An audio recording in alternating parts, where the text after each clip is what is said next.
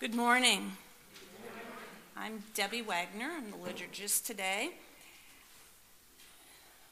Grace to you and peace from God the Creator and from Jesus Christ, our teacher and Redeemer, and from the Holy Spirit who binds us together in Christian worship. I want to welcome everyone to worship this morning, whether you are here in person or are they joining by Zoom?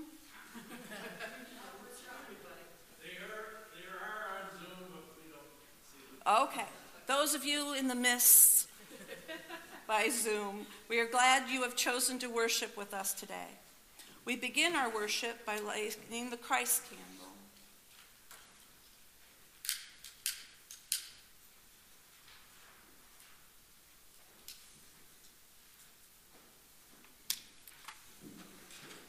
Whenever we do this, we remember Jesus' promise in the Gospel of Matthew, that wherever two or more are gathered in my name, I am there among them. Just one quick note, you will notice that this is not Kyle. Kyle is home with the flu. Thank you, Kyle, for staying home with the flu. Yes. And Elena has graciously stepped in to help us out this morning with our worship. Now, as we prepare our hearts and minds for worship, I would invite you to use the words in the bulletin as a centering prayer to help guide you into this time and space as we listen to the prelude.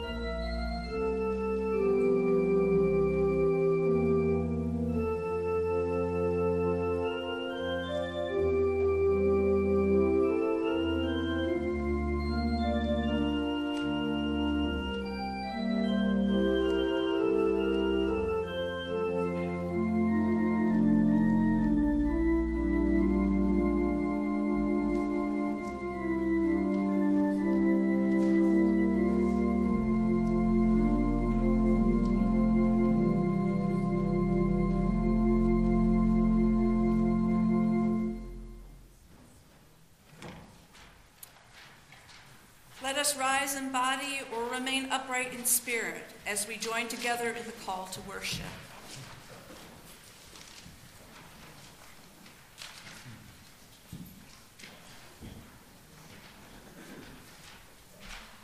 O Lord, who may abide in your tent? Who may dwell on your holy hill? Those who walk blamelessly and do what is right and speak the truth from their heart. Those who do these things shall never be moved. Let us join our voices together as we sing hymn number 611.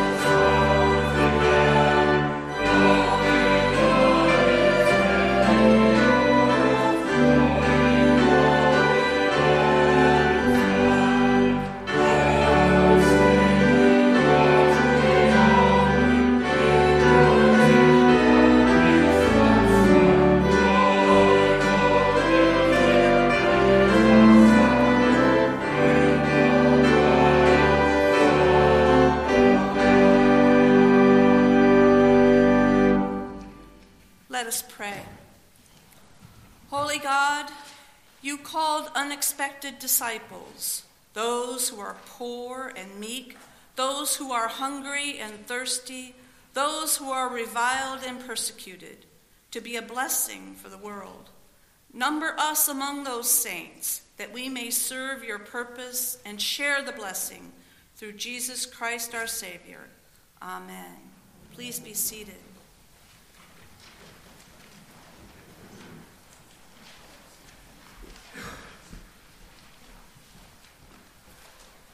Friends, our God is a merciful and loving God.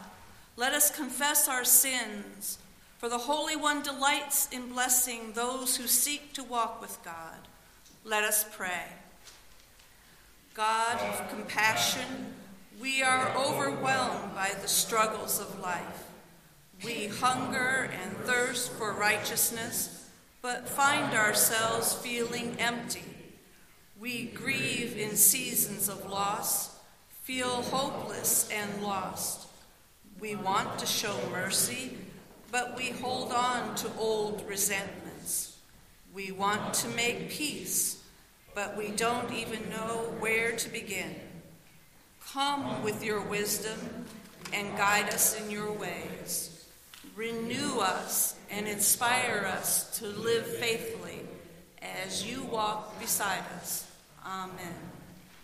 And hear us as we confess to you in the silence of our own hearts.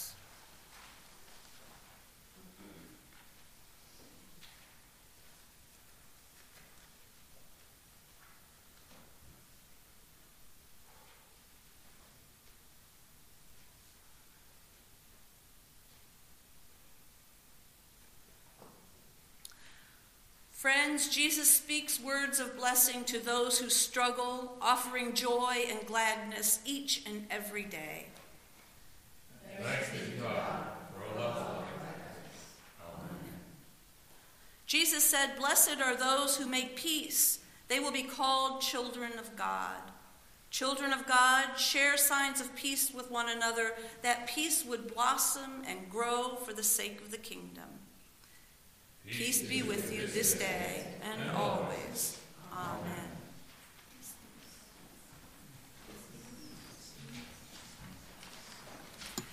For those of you who perhaps came in a little bit later, you will recognize that I am not your pastor. I am his wife, who is stepping in to lead worship today because he is home with the flu. Thankfully, the rest of us are feeling just fine, but we're going to put my seminary education to good work today. So, peace to everyone. And at this time, I think I will invite Trudy up for 2 cents a meal.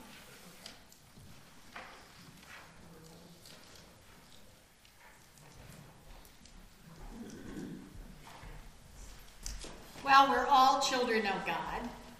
And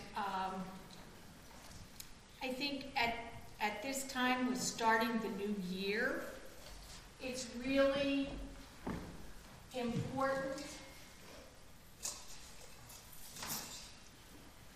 that we remember the blessings that we have had as children of God and as we have received.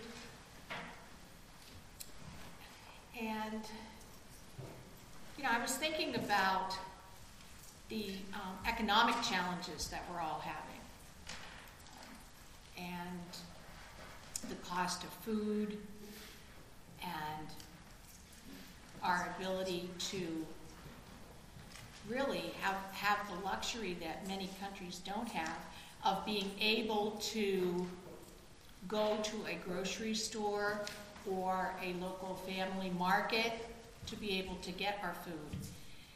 And as we start this new year, we all need to be mindful of being able to help others in whatever way we can, and our 2 cents a meal does that. So I would like a few of God's children to come forward and help us to collect the 2 cents a meal. Lovely. Thank you. Yeah. Thank you.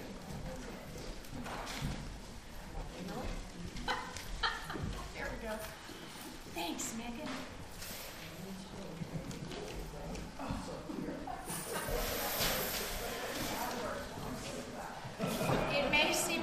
little thing, this penny. But if we think back, you know, in Scripture to the widow's mite and the least coin. You know, when I joined PW, we had the least coin offering, and we still do, meaning that pennies mount up. There we go. Pardon me? Least coin builds hospitals. Yes, it does. Least coin does build hospitals. Ready? I'm ready. Oh. That's exactly right. Peter, you're wonderful. You're wonderful. Please pray with me. That's okay. I'll wait till you get back. Dear Lord, thank you for this church where we can come to worship you, although we don't need to be here to worship you, but thank you for bringing us together. Thank you for this first collection of the new year. Bless these monies to help those in our community as well as those far-flung all over the world that we don't know. But we thank you for the blessings that you have given us, and this is just a small token to give back. In Jesus' name, amen. Amen.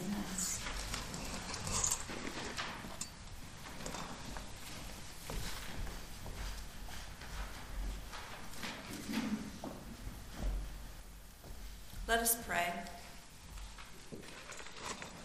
With what shall we approach God? Come with open hearts to listen for God's word in the reading of today's scripture. Holy God, your blessings are abundant, and your wisdom exceeds our grasp. Fill us with your spirit as we hear your word this day, that we may be justice seekers and peacemakers, sharing your life among those who are forgotten, weak, or persecuted, and revealing to all your glory. Amen. Amen. Our Psalter lesson this morning is Psalm 15, a Psalm of David. Who shall abide in God's sanctuary? O Lord, who may abide in your tent? Who may dwell on your holy hill? Those who walk blamelessly and do what is right and speak the truth from their heart, who do not slander with their tongue and do no evil to their friends, nor heap shame upon their neighbors, in whose eyes the wicked are despised, but who honor those who fear the Lord, who stand by their oath even to their hurt, who do not lend money at interest, who do not take a bribe against the innocent. Those who do these things shall never be moved. Let us rise in body or remain upright in spirit as we sing together hymn number 172. And you're right, that's not in your bulletin. We're going to do it anyway.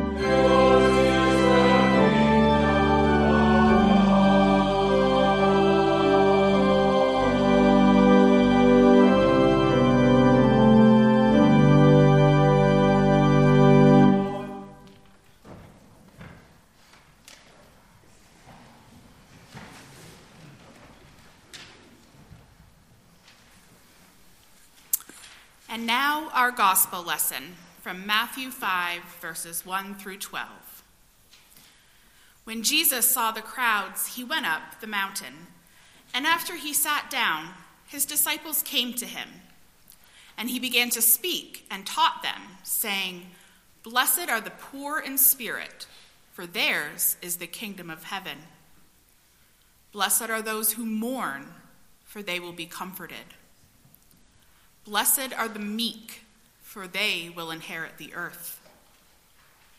Blessed are those who hunger and thirst for righteousness, for they will be filled. Blessed are the merciful, for they will receive mercy. Blessed are the pure in heart, for they will see God. Blessed are the peacemakers, for they will be called children of God. Blessed are those who are persecuted for the sake of righteousness, for theirs is the kingdom of heaven. Blessed are you when people revile you and persecute you and utter all kinds of evil against you falsely on my account.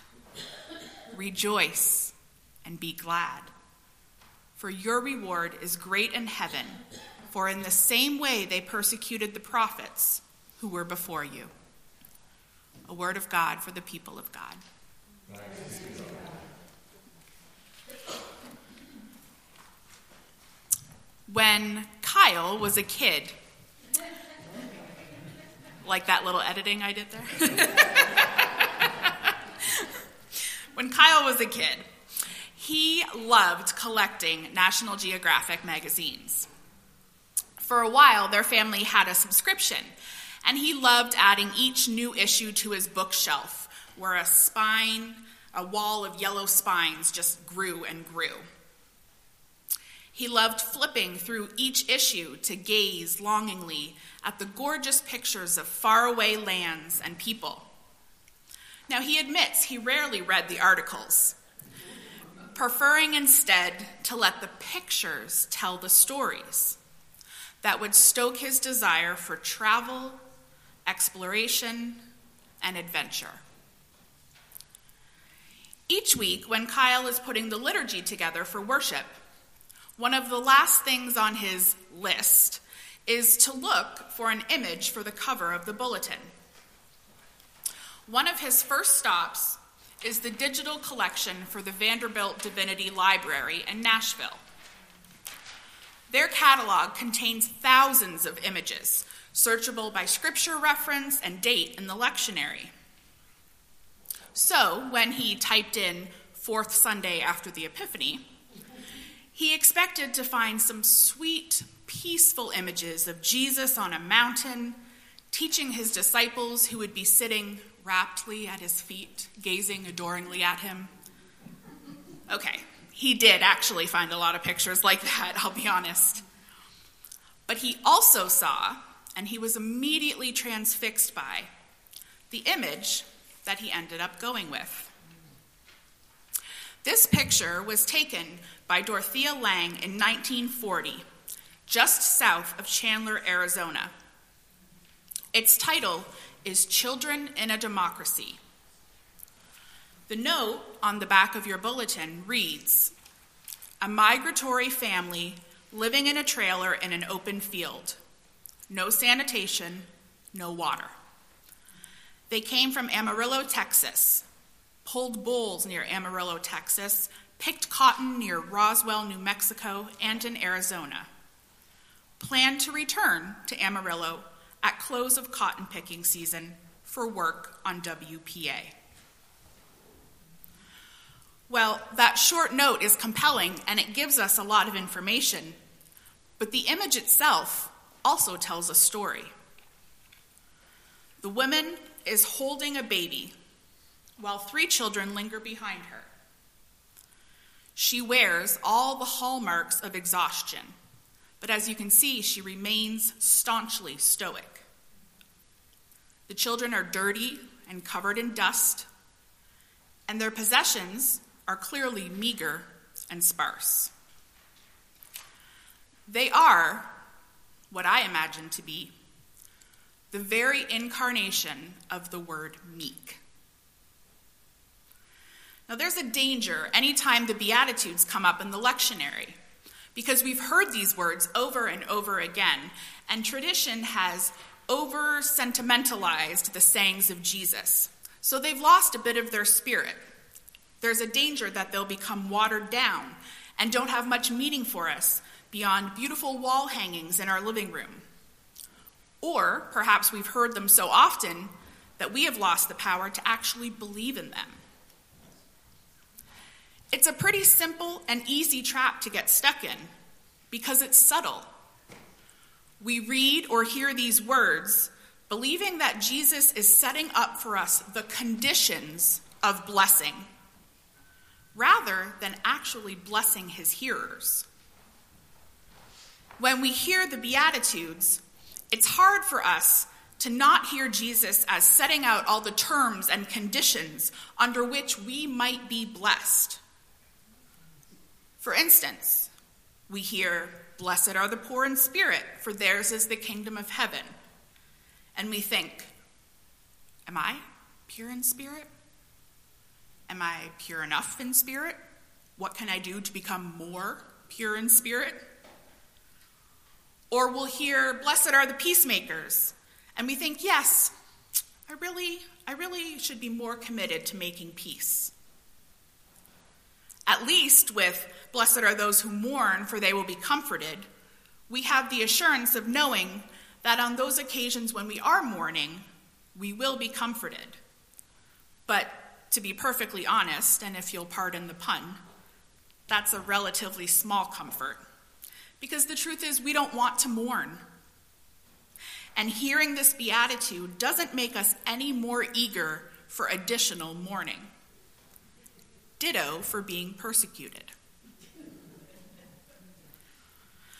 See, we tend to believe that these words are law, and therefore they're about our personal responsibility. If I sacrifice just a little bit more, maybe I can get to that right level of being pure in spirit.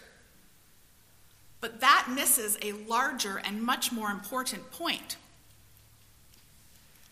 So we can begin by reframing our understanding of these words, by recognizing that Jesus knew exactly what he was doing. We all know that, but bear with me. You see, he spoke these exact words in that exact time and space on that exact mountain intentionally for a reason. For the disciples that he was teaching, and for us as readers, Jesus' journey up the mountain to impart wisdom is an allusion to another person, another teacher, Moses, who went up a mountain, Sinai, to give the Ten Commandments. See, Jesus wanted his disciples, he wants us to make that connection. Jesus is a master storyteller, but remember, he didn't always use words. So when we watch him or read about him making that hike up to the summit, we go in with this almost subconscious expectation that we're going to hear words of law, words of commandments, just like we did with Moses. But Jesus flips everything on its head. Instead of getting a bunch of "thou shalt" upon "thou shalt," this famous sermon gives us a different kind of list. Blessed are. Blessed are. Blessed are. Too often, we do take this as law. And yes, sometimes it's true that if we are merciful, we will indeed receive mercy. But this is not a prescription for what ails us. Jesus instead is describing how things already are. When I was in Israel just a few weeks ago, one of the most amazing moments of my life was taking communion on the Mount of Beatitudes. And the person, the reverend who led us in communion, had us read these Beatitudes. And instead of saying, "blessed are," he reminded us that the original translation is closer to "close to God are." Close to God are those who mourn, for they will be comforted. Close to God are the peacemakers, for they will be called children of God. Jesus is saying that these people are already blessed of God. They are already close to God. God already looks upon them with favor. God's eye is already on them. This, says Jesus, this is the way that things are already right now, even if we don't see it. Jesus is describing the already and the not yet, this tension that we as believers have to live in. He's telling us a story about God's kingdom and about those who will be exalted in it. But he is also saying that those people, the meek, the powerless, the merciful, the peacemaker, they are already blessed. Those same people we see every day in our world, them, us. We are already looked upon with favor by God. So, if Jesus is telling a story in these Beatitudes that describes reality, what world do they describe? Certainly not ours. Blessed are the meek, says Jesus. But in our world, the meek don't get the land. They get left holding worthless crumbs. Blessed are the merciful, says Jesus. But in our world, we'll tolerate your mourning for a little while, and then we'll ask you to pull yourself together and move on. Blessed are the pure in heart, says Jesus. But in our world, those people are dismissed as being naive. Blessed are the peacemakers. But in our world, those who pursue peace or teach nonviolence or march against nuclear weapons or protest the death penalty, they have their patriotism called into question. To which of these blessings do our national leaders refer to when they insist that God bless America? None of them. Our national creed seems to be one of optimism, not mourning, confidence, not poverty of spirit, and abundance, not hunger or thirst of any kind. We look at the pictures like the one in our bulletin this morning, and we either relegate it to a time in the distant past when things were not so good. Or, worse, we can have a tendency to create a false narrative. Well, it's her fault for making poor choices, or for not going to college, or for not being better with money, or insert narrative here. Beloved family of God, Jesus is painting for us a story this morning. And it's a story of the beautiful, upside-down gospel of the kingdom of God. And so we must resist the urge to live by the gospel of American culture. I'm going to repeat that. Jesus is telling us the story of the beautiful, upside-down gospel of the kingdom of God. And so we must resist the urge to live by the gospel of American culture. Blessed are the well-educated, for they will get the good jobs. What verse is that? Blessed are the well-connected, for their aspirations will not go unnoticed. Blessed are you when you look out for you, number one. Okay, I'm teasing. But think about this. This kind of thinking is something we all grew up on. We were all taught it, even subconsciously. It was ingrained in all of us, and we all, at some point or another, have believed it. Maybe we still believe it. Maybe we think we need to work and strive and sacrifice more and more in order to be accepted by God. And this morning he says, no. Blessed are you, close to God are you already.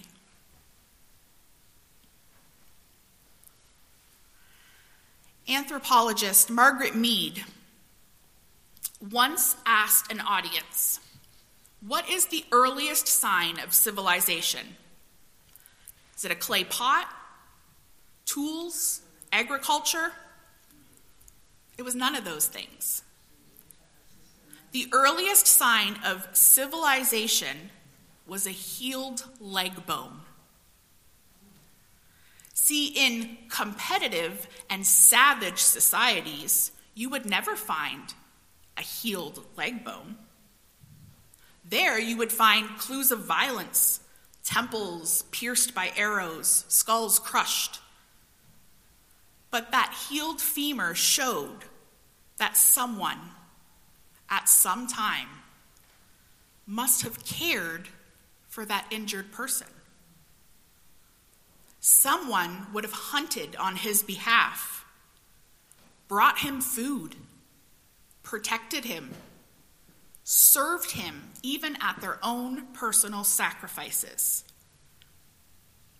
Savage societies, they can't afford such pity, but community, the beloved community, community is all about helping one another.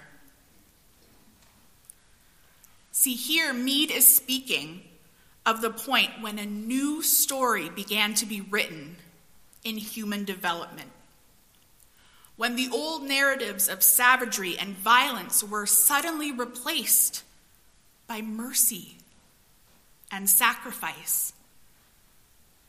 And that's the story that Jesus tells. In these Beatitudes, Jesus is pointing us to this larger story, the richer, fuller, deeper, better story. And he's inviting us to share in its telling, to hunger and thirst for righteousness, that the whole world might be blessed through us. Amen.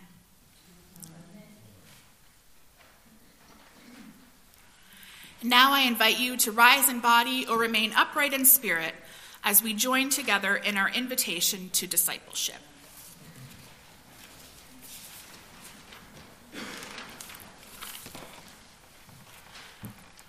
Consider your calling. God isn't looking for disciples who are famous for their wisdom, feared for their might, or honored for their status. God chooses the foolish, the weak, and the despised, that we might rejoice in the wisdom, power, and glory of Jesus Christ our Lord. Consider your calling.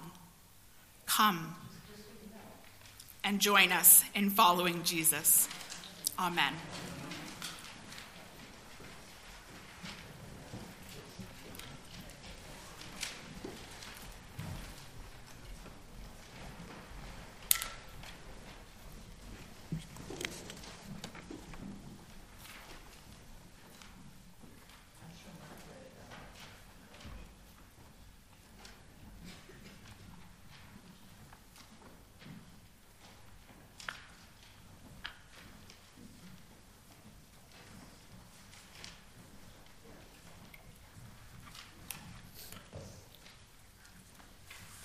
Just a reminder that at the close of worship, we would invite all of you to remain and for the annual meeting of the Congregation and Corporation of Hamilton Union. The Reverend David Bennett, who is the stated clerk of the Albany Presbytery, will be arriving pretty soon, I'm sure, and he will be moderating since Kyle is unable to. Beloved, what does the Lord require of us? Burnt offerings or rivers of oil, the fruits of our bodies for the sins of our souls, No, God has shown us what is good with justice, kindness, and humility. Let us offer our lives to the Lord.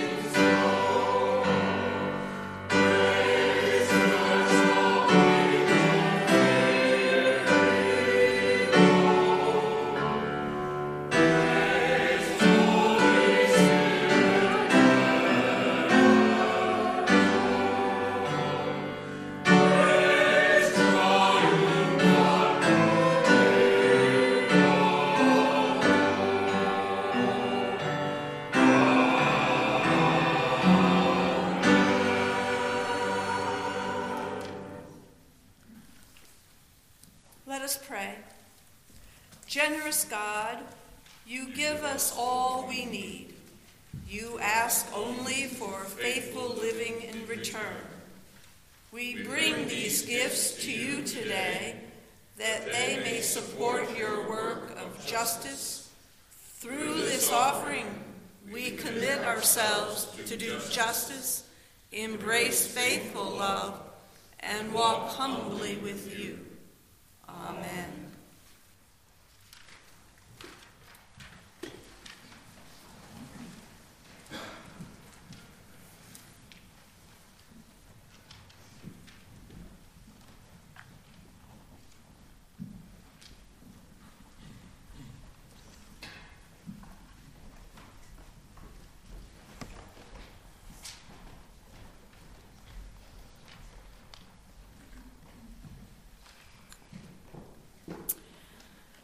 At this time, I would ask if there are any joys or concerns that we can lift up together as a congregation this morning.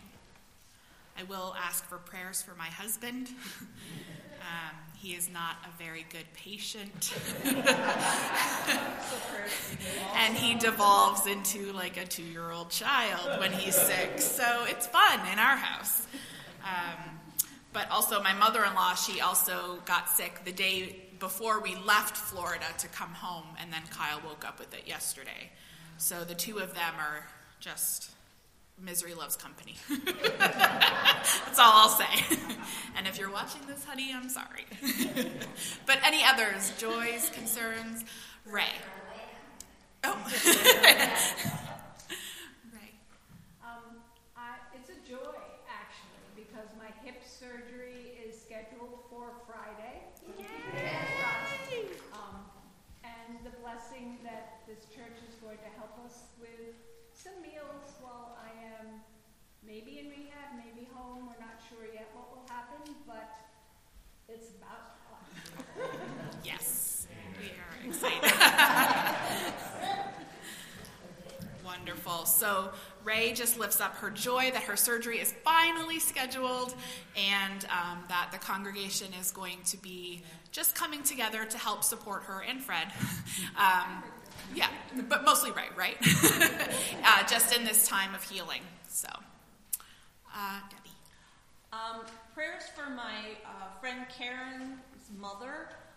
She's 90, lives in Florida, and fell a week ago and is now in rehab. She's doing pretty well, but the real prayers are for the family to be able to come together to make a decision about what happens next. There's 6 of them. Decision-making by committee is always so helpful. As Presbyterians, we don't know anything about that. No. So Debbie lifts up her friend Karen's mom, who is 90 and lives in Florida, and she fell. She is in rehab, but the family just needs to make some decisions together. So, anyone else? Chandra? According to the newspapers and my company's home city, they are proposing to lay off thousands of people with an announcement tomorrow. Oh, boy. And even if it doesn't affect me or everybody I know, everybody's stressed. And it also reminds me of the humanity behind the numbers we see in the paper. You know, Amazon lays off 10,000, you know, this big lays off 5,000. Every one of those is a family, and it's not easy to get a job. Yeah. Wow. Okay, so Chandra is praying. There are some rumors circulating that there are going to be some mass layoffs coming, and so she doesn't know if that's going to affect her family, but also just a reminder that people in our communities are more than numbers, more than statistics, and when those layoffs come, families are wondering, how can we feed our kids? How can we heat our house?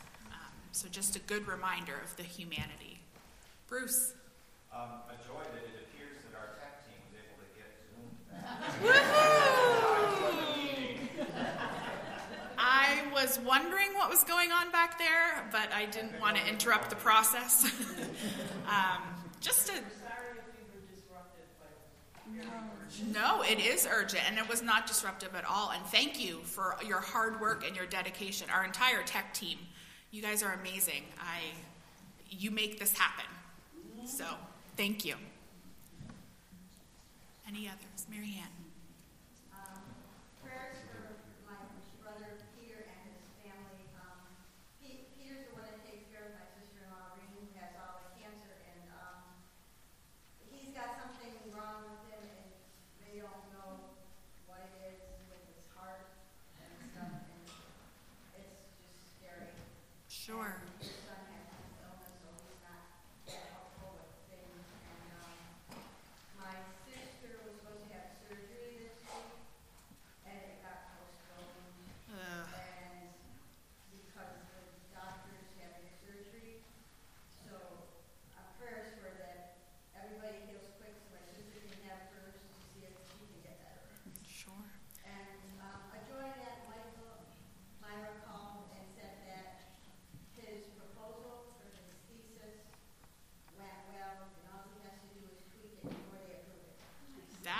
Wonderful. So a joy that Michael's thesis is almost done. Just a couple minor edits, and it should be available for approval, and that's wonderful. But we also lift up her brother, Peter, and his family. He is the caretaker for many in the family, and he's also got a few things going on, as well her sister, who was supposed to have surgery, but it's now been postponed. That waiting is not fun. I'm sorry. Any others? I'd like to thank everyone for all their help and prayers in getting me back on my feet. I can now walk. Praise God. Without a cane, without a walker. Wow. But I have to be very careful. Yeah. That is a true joy. Everyone who has come together to pray, to help. Vern is now walking. That is wonderful. It might not be quick, but you know, you're getting around. That's a joy. Absolutely. Others? Yes, Trudy. Elena, I would just like to thank everybody in the congregation for their prayers this week, and that things are going smoothly, that your prayers for Mark, for Rain, for Judy, Eric, and that so far with the death of David, that things have gone smoothly. They accepted my report to Louisville and to the Board of Pensions. Wonderful. So, you know, I handled that part of it for the family, so. So just the prayers have been felt. A testament to the power of prayer and how Trudy and her family really have all just felt surrounded by the prayers of we who love them. So we'll keep praying. Any more? All right. Let's turn to God in prayer. Eternal God, you have laid before us a path of wholeness. You have called us to genuine community, to love and to care for one another. You have given us the gift of fellowship that we might help and support one another. God, we thank you for those testaments of care and fellowship and love that we have heard this morning as we surround those who are grieving in our congregation with prayer, as we work to help support Ray as she is finally getting her surgery, as we have circled around Fern and just been there to help and support and love her, and we thank you that she is getting around much easier now. Lord, this place is a family full of your love and kindness, and we thank you for those good news, that good news that we have heard this morning. God, we also recognize that all of creation overflows with your love. There is no prayer that we could offer that is not already close to your heart. So we offer these prayers this morning, knowing that you hear them, with hope that in saying these things out loud, our hearts would be renewed in love for all you have made. And for those prayers that we do not speak out loud, we trust that you hear them, that you know them, that you see them, and we trust them to your loving care. We pray for your earth, God, where we have contributed to the ravishing of your creation. We pray that you would give us awareness and that you would forgive us. Give us the desire to live wisely as good stewards, taking only what we need, rather than blindly squandering what is not ours to begin with. We pray for those who are caught in the bind of economic hardship. We pray for those who are suffering unemployment, underemployment. We pray for Chandra and all those in her company as they face rumors of layoffs, the stress that just can creep in as you start to question, what if, what if? Lord, we pray for all those in our community who either are unemployed or do not make a living wage, and we pray that you would be with them and meet their every need. We pray for those who are waiting in fear to see what their future is going to hold. We pray for Karen's mom and her family as they have to come together and make decisions. We pray that you would be with them and give them wisdom and discernment. God, we pray for Mary Ann's family, for Peter, for her sister. Lord, we pray that you would be with them in the waiting and that they would have an awareness of your presence, Lord, and that you would make the outcome good. Ease all of our anxieties, Lord. Remind us that you hold us with such care, such tenderness, such gentleness. God, we pray for our own community. Show us places where we may be of service, where we may start living that new and better story that you have called us to. Open our eyes to those who are experiencing homelessness or suffering from addiction, to those who suffer from mental and emotional illness. We pray for victims of violence, gun violence in particular. Heal our country, God.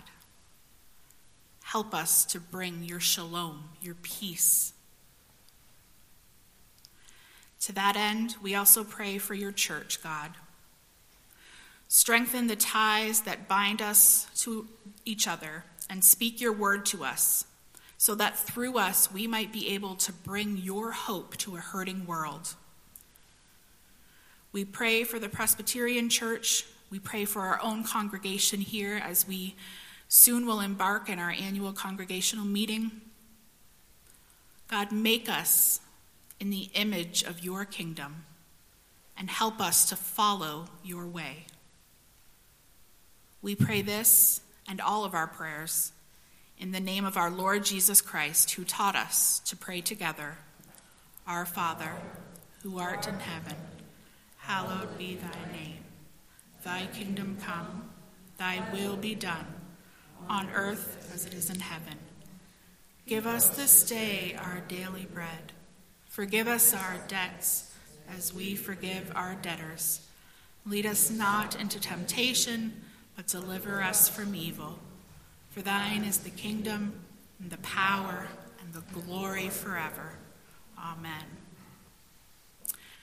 Now let us rise in body or remain upright in spirit as we sing our final hymn, 623.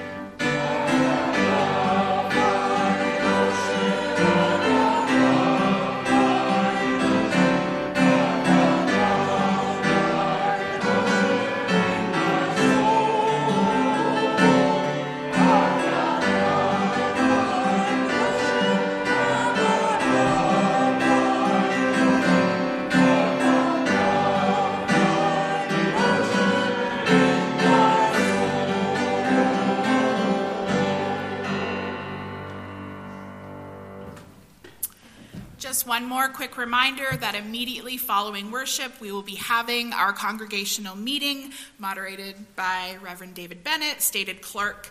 So after the benediction, please take a seat, enjoy the prelude. If you are on Zoom, welcome back to being with us and just hang out there in Zoom land for a minute. And then David will be up to get us started. But for now, beloved family of God, no matter where life takes you, God is with you. You are close to God. Go from this place filled with joy, trusting the blessings promised by our God, the bestower of faithful love. Go in peace, remembering who you are and whose you are. Amen. Amen.